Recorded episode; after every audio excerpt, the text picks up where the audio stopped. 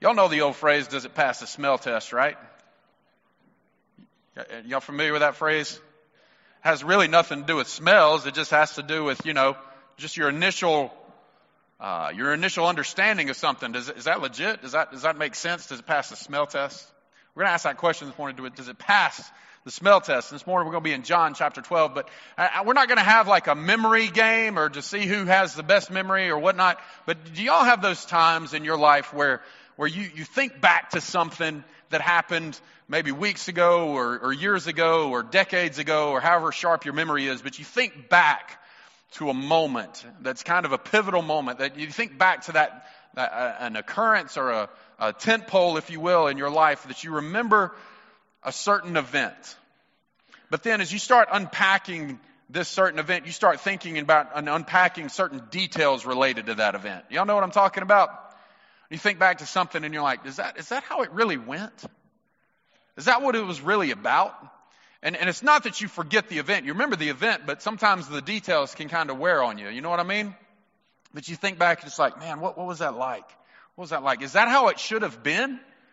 Like looking back on this moment in my life, is, is, that, is that kind of how it should have turned out? Could I have done something different about it? it was, as I look back on this thing, shouldn't it have been a little different? And this isn't about the game last night. That was a struggle, man. That was, that was messed up. That was crazy. But what I'm talking about is just related to the things like, you ever look back on something and think, man, was it, is it really should have been like that?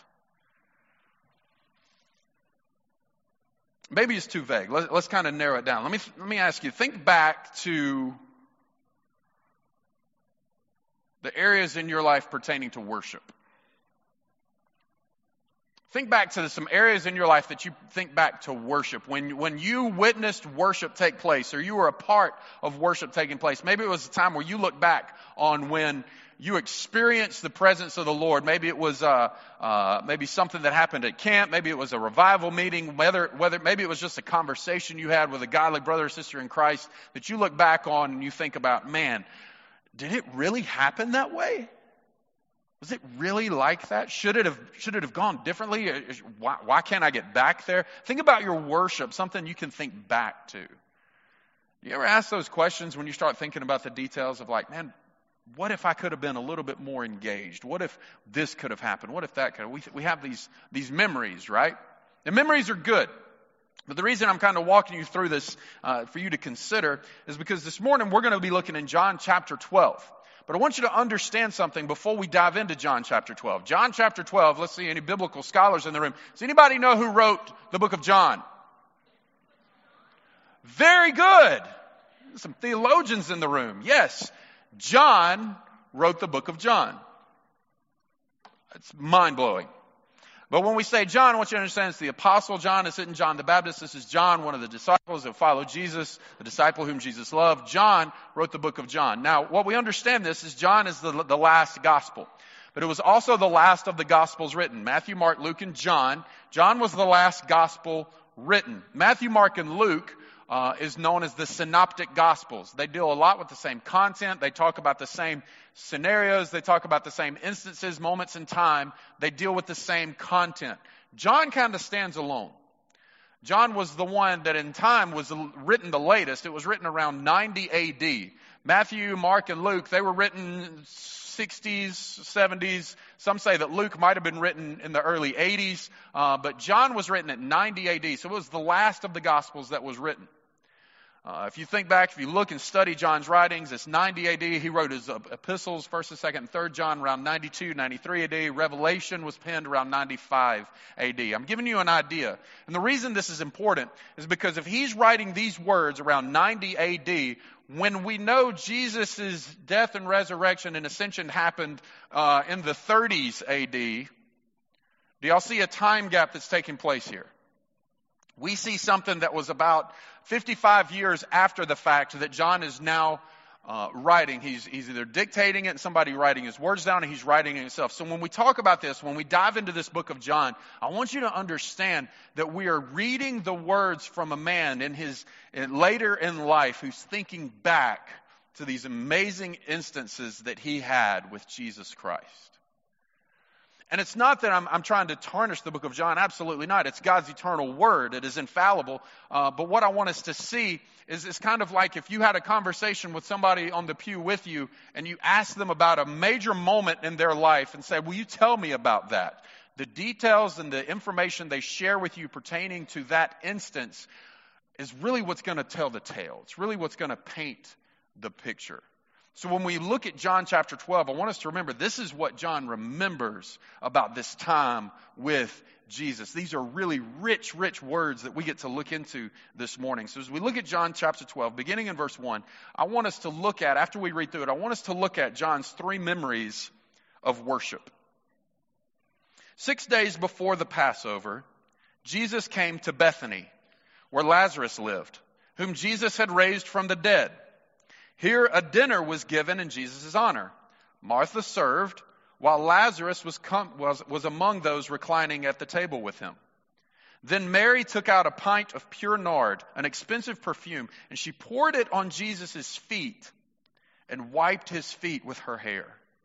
And the house was filled with the fragrance of the perfume. But one of the disciples, Judas Iscariot, who was later to betray him, objected. Why wasn't this perfume sold and the money given to the poor? It was a year's worth's wages. He didn't say this because he cared about the poor, but because he was a thief. As a keeper of the money bag, he used to help himself to what was put into it. Leave her alone, Jesus replied. It was intended that she should save this perfume for the day of my burial. You will always have the poor among you, but you will not always have me. Meanwhile, a large crowd of Jews found out that Jesus was there and came not only because of Jesus, but also to see Lazarus, whom he had raised from the dead. So the chief priests made plans to kill Lazarus as well, for on account of him, many of the Jews were going over to Jesus and believing in him. So as we look through this passage, we're just kind of kind of unpack it and walk through it a little bit because I want you to see as John is remembering this instance, I want to point out the three memories of worship that John has about this text. And we're just going to kind of start at the bottom and work our way up. And the first memory he has, one of the memories he has of worship is remembering these religious leaders. If you look back and if you study John a little bit earlier, you see, and in chapter 11, you already see the plot was set in motion to arrest Jesus. They had already vocalized the idea that, hey, this Jesus guy, he's a problem, and we got to kill him. But in order to kill him, we need to arrest him. So he, they had actually even already started spreading word amongst some of the Jewish nation that said, hey, you know what? We're going to be plotting to arrest Jesus. So if you see an opportunity, if you know where he is, let us know. This has already led to Jesus not being so public in his travels, but he was just kind of doing his thing a little more quietly. So we see their heart's intent earlier uh, before we even get to chapter 12. But they were afraid of Jesus. Why were they afraid of Jesus.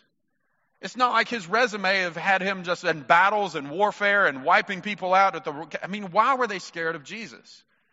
Because their worship extenuated what they were afraid to lose on his account.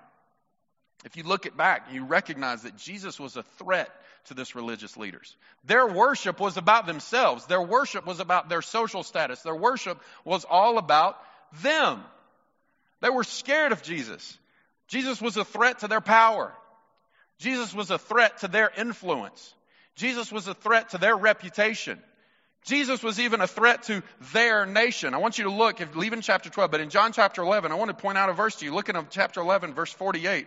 Look at what they say here when they're talking about the plot to kill Jesus. This is what they say in verse 48. If we let him go on like this, everyone will believe in him. And then the Romans will come and take away both our temple and our nation.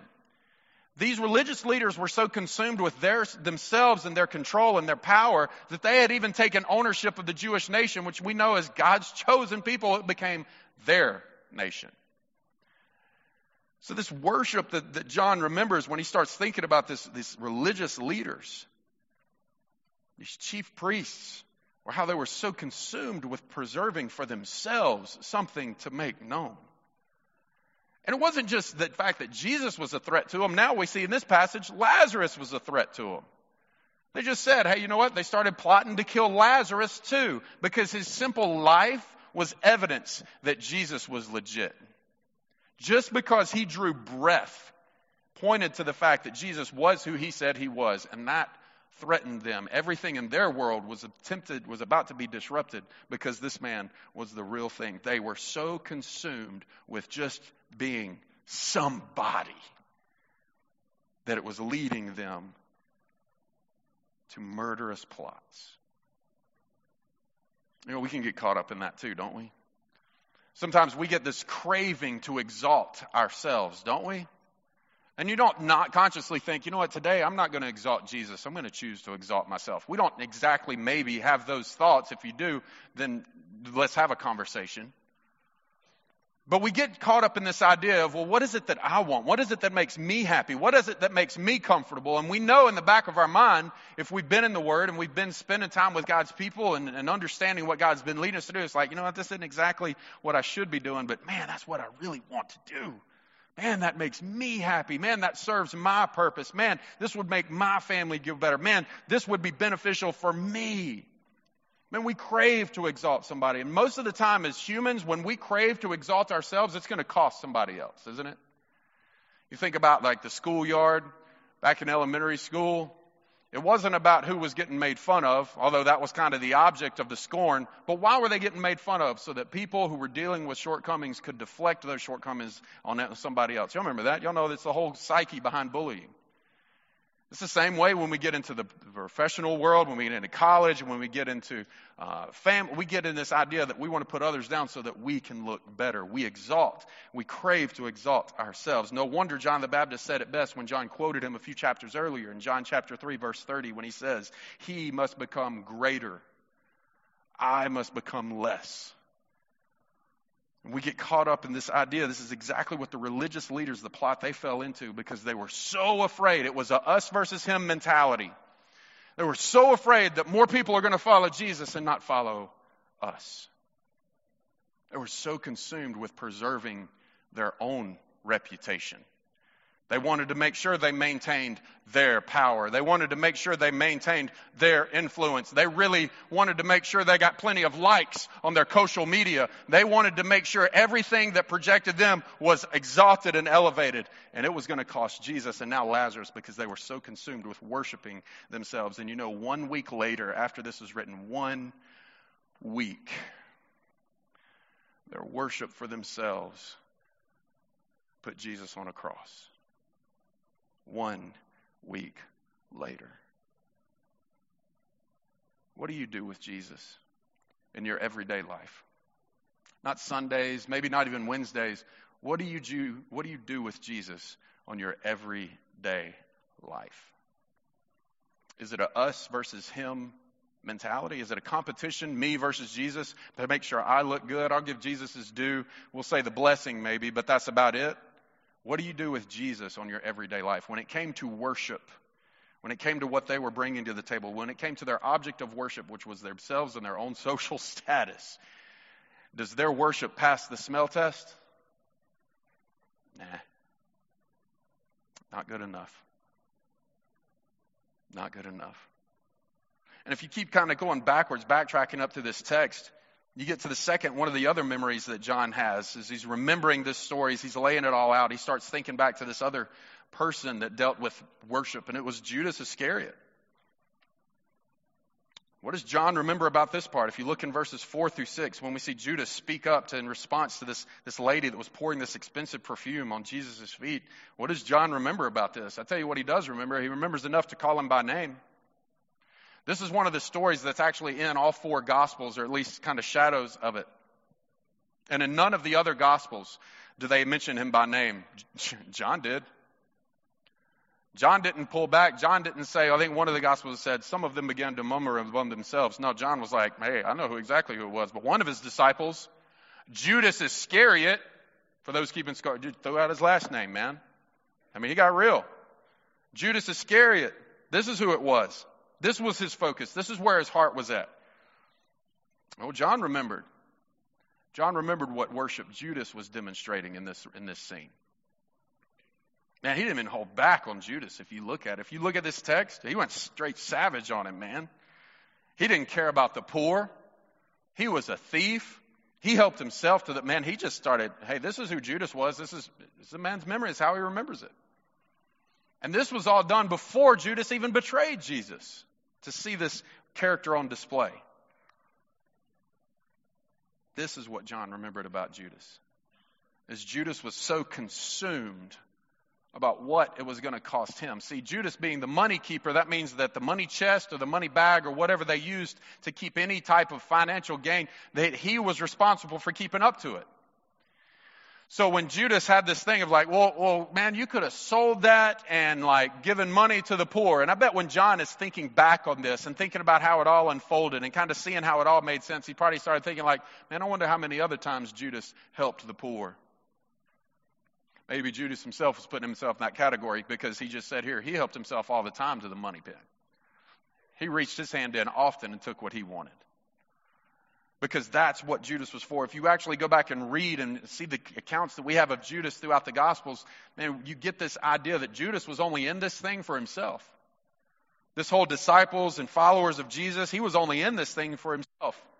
I remember one of our seminary professors was talking through and kind of unpacking some of the things with Judas and his obsession with money and how we see him constantly dealing with money. That when that a lot of these disciples, as they were following Jesus, didn't get the big picture even as Jesus was trying to tell them about the kingdom of God and tell them about the sacrifice of his life for the sake of humanity, they didn't get it. But Judas really didn't get it. They're all sitting there thinking, man, he's going to bring us to his time of kingdom. And when he comes into his kingdom, we're going to be his 12 and we're going to be like really big, important guys. And you can imagine Judas is like, man, can you imagine the vault of the kingdom? This is going to be great. Because he's reflecting his heart of worship in his statement here. Why wasn't it sold and given money to the poor? He didn't understand what, he, what Mary was doing in her worship because he was sitting there thinking about what it was going to cost him. Man, that's, that's a whole year's worth of wages. She's dumping it out all over the floor. Some of it's landing on his feet. Man, you know how much we could have gotten if we'd have sold that? He gets so caught up in this. And show me the difference between Judas and modern day humanity. Show me the difference between him and a lot of us. That if we can just get, if we just get a little bit more, if we can just work those extra hours, if we can just get that next raise, if we can just get that promotion, if we can just get that paycheck a little bit larger, we're going to be good. You know what? I'm, I, so uh, maybe I did, maybe I did miss church several Sundays in a row, but I worked overtime on Saturday night and it's going to be worth it when we get that paycheck. It's going to be great. We get so consumed with this stuff that we think is going to validate us, just like Judas he gets consumed and that was his object of worship is when he was sitting there and all of a sudden they started pouring this out. Could you imagine how fidgety he got? Because that is what his heart was focused on. Does your does your worship cost you anything I mean, we've looked at two instances already, and we see that it's going to cost somebody something. You know, the, for the religious leaders, their worship was going to cost Jesus and Lazarus their lives. You know, for, for Judas, it cost him uh, because he saw this money and this, this equity being dumped out over the floor. Does your worship cost you anything? Because if it doesn't, is it really worship? Is it really a sacrifice if it costs us nothing? Is it really a sacrifice if we don't choose to do without in order so that we may be a part of worship? And, and, don't get me wrong, man. Don't, don't start thinking money's and cents. I'm not talking about financially is it costing you something. Although in our worship is to bring a tenth of our, what we have earned into the storehouse. God's word commanded it. That is an act of worship. But, but when we gather together as the body of believers, when we come and we stand together and have the privilege to lift up the name of Jesus, I don't sing well. But you know what? It's not about my voice, it's about the object of our worship. Does it cost you something? When you have that, that, that non believer that you work with, and you know for a fact they're not a believer because of the fruit in their life, as the word tells us to examine, has it cost you to speak the gospel into that situation, or are you scared of what they might think of you? Does your worship cost you anything? Because when we see Jesus and his act of obedience and his worship to his heavenly Father, it cost him everything. And our worship, when we bring something of worth to God, it should cost us something. If I gave Terrence a $10 bill I'm out 10 bucks. I think I'll be all right. If I gave Terrence $100,000, that's a pretty big deal. Why? Because he knew it cost me something. Don't get your hopes up, by the way. I got you. It should cost us something because what we bring to the Father should be something of worth, of value. Parents, can I ask you something? When was the last time, as you thought about and planned for your children's futures, did you ever just think, like, instead of, you know, they're going to be a doctor and a lawyer so I can be in the nice retirement home one day?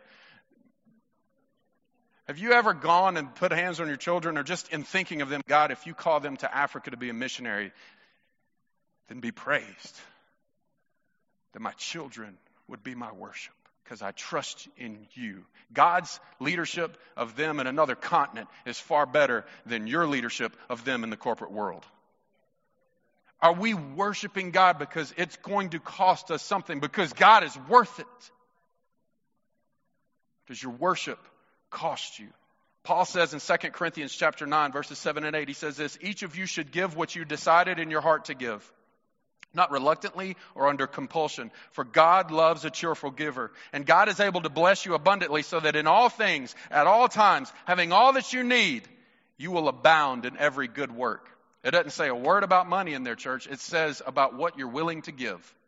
It doesn't say anything about what you're going to get. It says, what are you willing to give? Old John remembered what Judas was all about. Old John remembered what Judas was about worship. Old John remembered where Judas's mind and his heart was when it came to his worship. Let me ask you this, church. Judas's worship, does it pass the smell test? Nope. Well, there's this last figure that demonstrates the worship that we have here. And I actually, uh, because this passage is used in our music ministry's um, mission statement, I invited my friend David to really lay out for us a, diff- a better understanding of this beautiful passage of worship. Dave?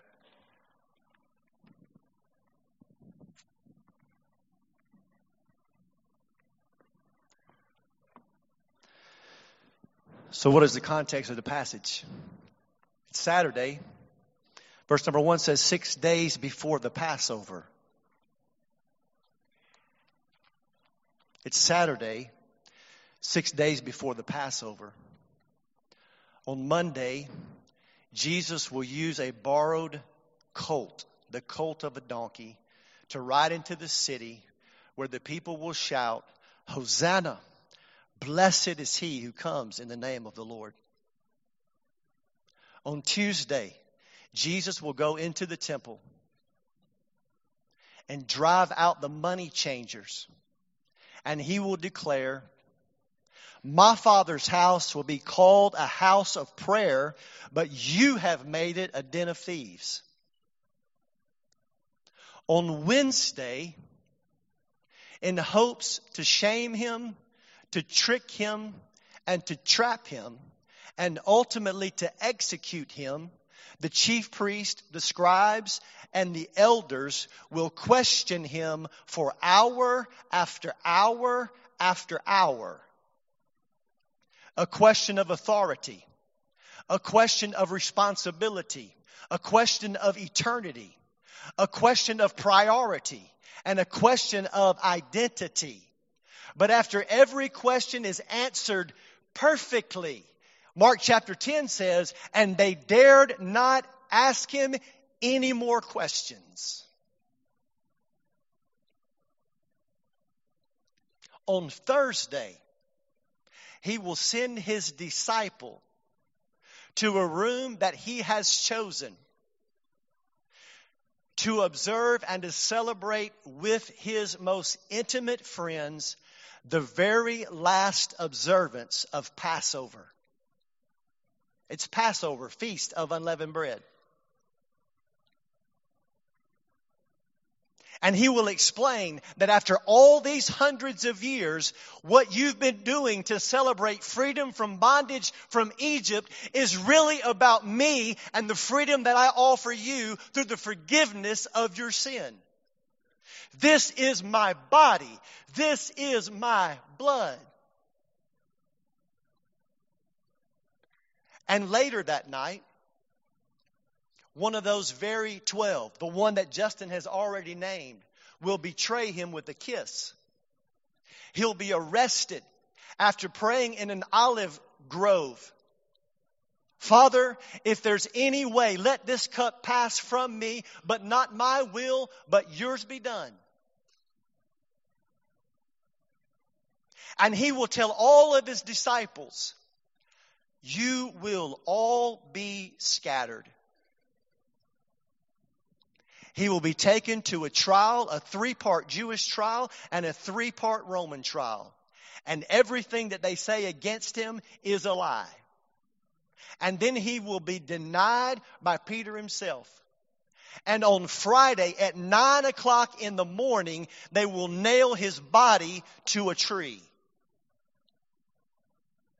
And at three o'clock on Friday, he will breathe his last after declaring, It is finished. And by sundown, he will be laying stone cold in the ground. And he will lay in the ground on Friday and Saturday and Sunday. But the temple that was destroyed, he will rebuild in three days because on Sunday morning he rose from the grave victorious and walked out. Six days before Passover. And Jesus knows it all. It's not happening to him, it's being orchestrated by him. He picked the donkey, right? He told them in advance, the chief priests, the scribes, and the elders, they coming for me. He sent them to find the man to go to the upper room. He told them sitting at supper, you're going to betray me. He told them sitting at supper, you're going to scatter. He told them sitting at supper, you're going to deny me. He had told him time and time again that he will die but will rise again. This is the backdrop of John chapter 12. And it's on his mind. And it's in his heart. And yet, Jesus came to Bethany. That's what Jesus does, y'all. Jesus comes. When we cannot come to where Jesus is, guess what? Jesus comes to us. John chapter 1 says, In the beginning was the Word, and the Word was with God, and the Word was God. He was with God in the beginning. And the Word became flesh and dwelt among us and we beheld his glory. Glory as of the only begotten of the Father, full of grace and truth. Jesus came. And he came to Bethany, to Lazarus' house. Why did he come? Because he loved Lazarus. Why did he come? Because he loved Mary. Why did he come? Because he loved Martha. Back in chapter 11, it says in verse 33, when Jesus saw her crying and the Jews who had come with her crying, he was deeply moved in his spirit and troubled. Lord, they told him, Come and see. And verse 35 says, Jesus wept. And verse 36 said, So the Jews said, See how he loved him.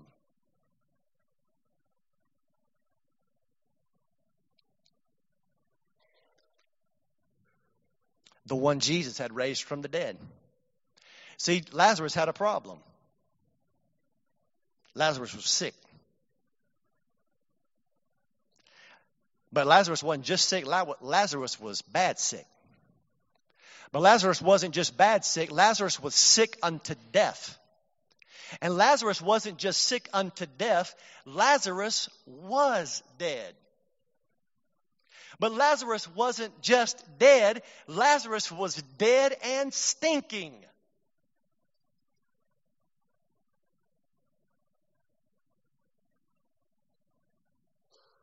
That's what Jesus does. He takes sick things and makes them well. He takes dead things and makes them alive again. Ephesians chapter 2 says, You were born in trespass and sin. You are sons of disobedience. You are children under wrath. But God, who is rich in mercy because of the great love with which He loved us. So that in the coming ages He might hold us up and say, look at my honey.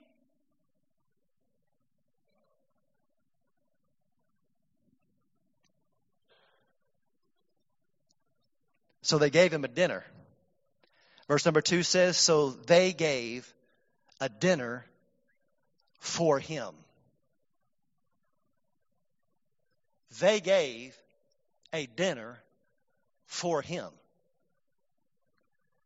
God says in the book of Revelation, chapter 3, to the church of Laodicea, God says, I know your works.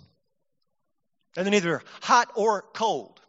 I wish they were hot or cold, but they're not. They're lukewarm. And because they're lukewarm, I'm going to vomit you out of my mouth because you think you have everything. And then he says, be zealous and repent. Then he says, see, I stand at the door and knock. If anyone hear my voice, I will come in and eat with him and he with me. Jesus will dine with anyone that invites him. Jesus will go wherever he is welcomed.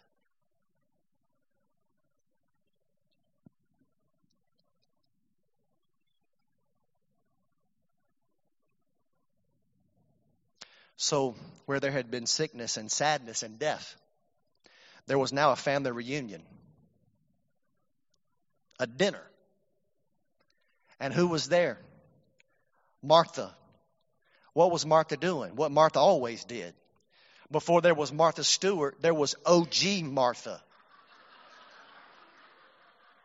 Just serving and cooking and doing the thing that she did, you know.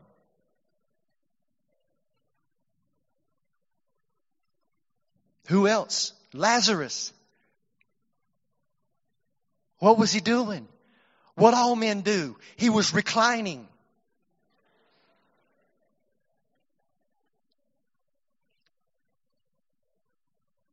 Lazarus, the one formerly known as dead, is now lazy boy Lazarus chilling at the table with Jesus.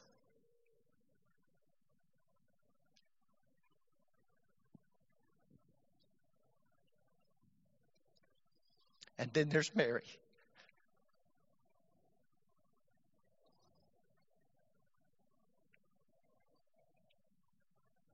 And the Bible says that Mary took a pound of perfume, pure and expensive nard, anointed Jesus' feet, and wiped his feet with her hair.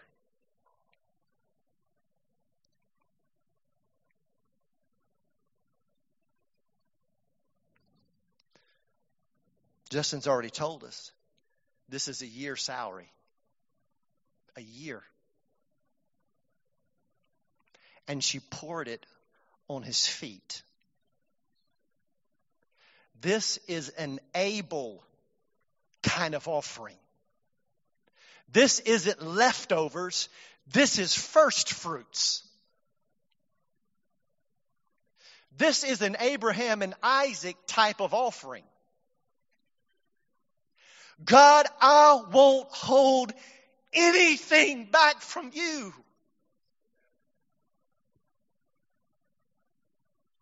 This is the woman with two small coins.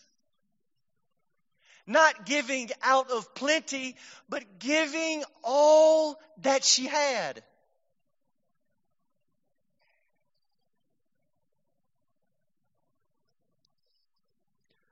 The glory of a woman is her hair, and she unbound her hair and she wiped the feet of Jesus with her hair because Mary recognized that her glory paled in comparison to the God of glory, King Jesus. She understood that our righteousness is as filthy rags. And God, you've given me everything.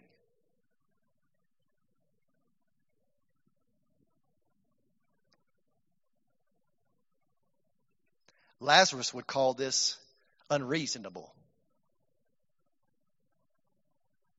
Kind of silly.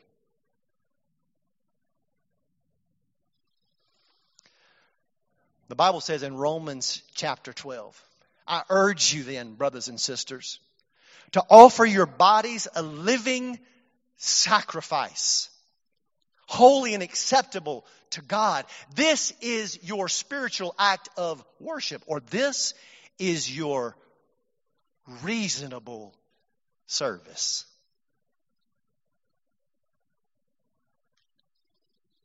What's reasonable about it? What's reasonable about God, I will love you with all my heart? What's reasonable about God, I will love you with all my soul? What's reasonable about God? I will love you with all my heart and with all my strength. What is reasonable about deny myself, take up my cross daily, and follow after Him? It's only reasonable if under God's wrath, Jesus rescues me from sin and its penalty. And if he does, it only makes sense.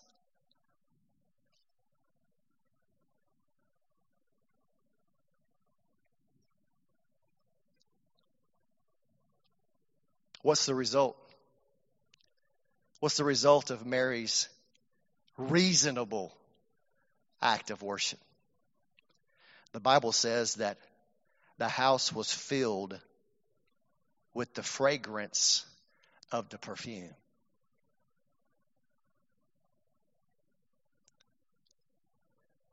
Mary's unconditional, undeserved, robust, radical, unhindered worship of Jesus Christ resulted in every other person under that roof having to come face to face with the object of her worship, the Lord Jesus.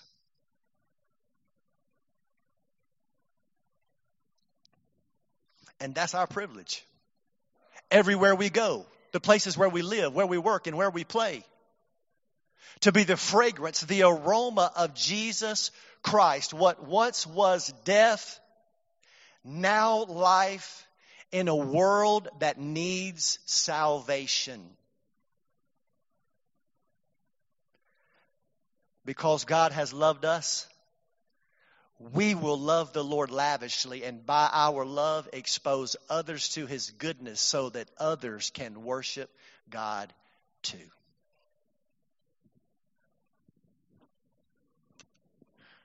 So I ask you, church, does Mary's worship pass the smell test? I'd say it does. And when you think about it, talking about what it costs, one chapter earlier, her brother died. Her brother died and was in the tomb for four days. See, Mary was a follower of Jesus. See, when Jesus showed up, he told Martha, I'm the resurrection and the life. Mary had heard Jesus teach, she had heard him be proclaimed. She understood who Jesus was. If she didn't, then why didn't she pour this spice on her brother's body a chapter earlier? she was saving it. And Jesus tells us that in verse 7 it was intended that she should save this perfume for the day of my burial. It was her act of worship. And it passed the smell test. She worshiped him as Messiah.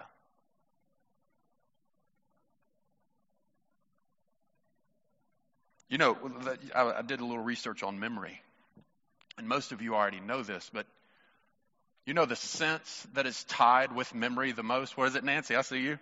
Your nose, your sense of smell is closest associated with your memory. So I think when when old John is sitting there telling this story, I can imagine a little smirk or a smile across his face when he dictated to the person writing, yeah, and the house was filled with the fragrance of the perfume. You could just smell the evidence of her worship. Matter of fact, everybody in the house experienced her worship. Oh, I bet old John was sitting there thinking, man, I could tell you what it smelled like to this day. I know that smell. It was the smell of worship. Let me ask you this, church. What happens when we come in here? What happens when we come in this room or, or your Sunday school class, your small group home tonight? What happens when you walk in? And I'm just talking to Westmead members from now. I'm not ignoring you guests. I just need to talk to our people for just a little bit. But we have guests in here this morning. We're going to have guests in here next week. In two weeks, Easter Sunday, you better believe there's going to be some guests in the house. What are they going to smell when they walk in here because of us? Are they going to walk in and smell a bunch of people who are more worried about how big their Sunday school class is or how nice they dress or who has the most number of friends sitting around them and worried about ourselves? Are they going to walk in and start seeing the, our worship? What they're going to smell is they're going to smell uh, what we're obsessed with, our money, our clothes, our cars, whatever it is. Are they going to walk in and the whole house, the aroma of the worship, of true worship, of a living God, and experience our worship because the whole house was filled with the fragrance of our worship. Are we getting the house ready so that others may worship with us?